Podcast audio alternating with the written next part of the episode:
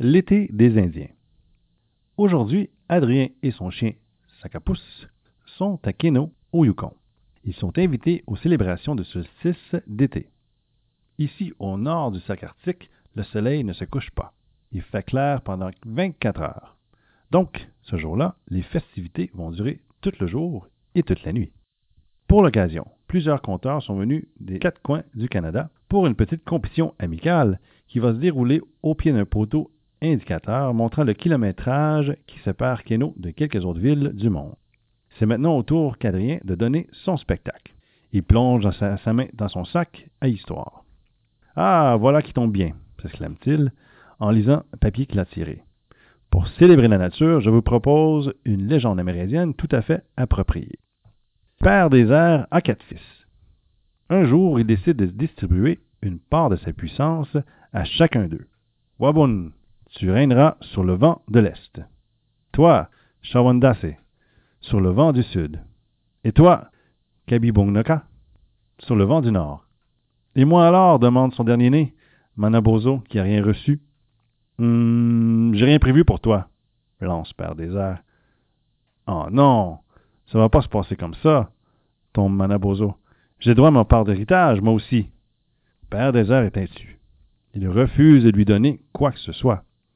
Cesse de t'empêter. Non, non, non, non, non, tu recevras rien. Mais Manabozo est aussi entêté que son père.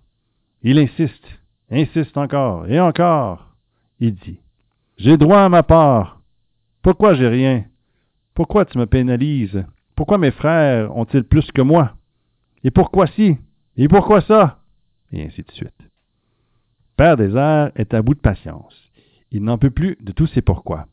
Alors, il se tourne vers son troisième fils et lui lance. Kabibunaka, tu donneras une partie de ta puissance à ton frère. Ainsi, cette tête de mule pourra régner sur le vent du nord-ouest qui apporte le vent du froid et de la pluie. Tous les frères sont enfin satisfaits et dirigent leur vent avec habileté.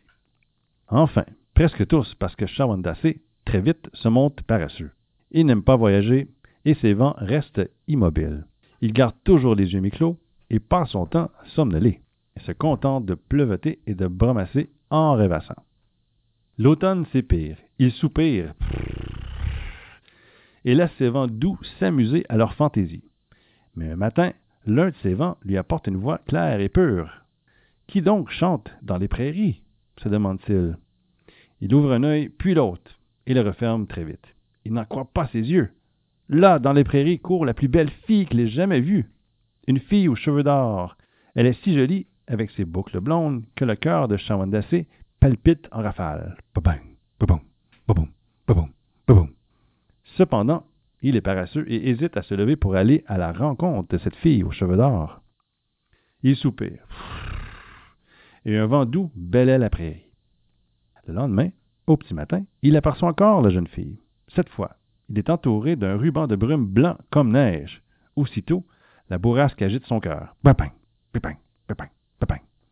Au coup sûr, c'est son frère Kabibonaka qui l'a offert une de ces écharpes que le vent du Nord ont l'habitude de tricoter pour l'hiver. Sawandache est très jaloux et se met à crachiner. Il fait ses gouttes de pluie glacée. Puis, pour tenter d'attirer la jeune fille, Shawandase halète. Il souffle et respire très fort. Finalement, à cause de sa respiration de plus en plus forte, le ciel se remplit de fils d'argent. Et avec ces fils, c'est sûr, il va la retenir. Mais, au bout de quelques jours, lorsque les fils d'argent s'évaporent, Shawandase constate que la belle fille aux cheveux d'or a disparu, emportant avec elle les aigrettes de pissenlit. Depuis, chaque automne, croyant revoir la jeune fille courir dans les prés comme la première fois, Shawandase continue d'allaiter doucement sur les terres du Nord, à la veille de l'hiver. Et ainsi, pendant quelques jours, son souffle chaud ramène les beaux jours. C'est alors que l'on connaît la saison qu'on appelle l'été des Indiens. La fin.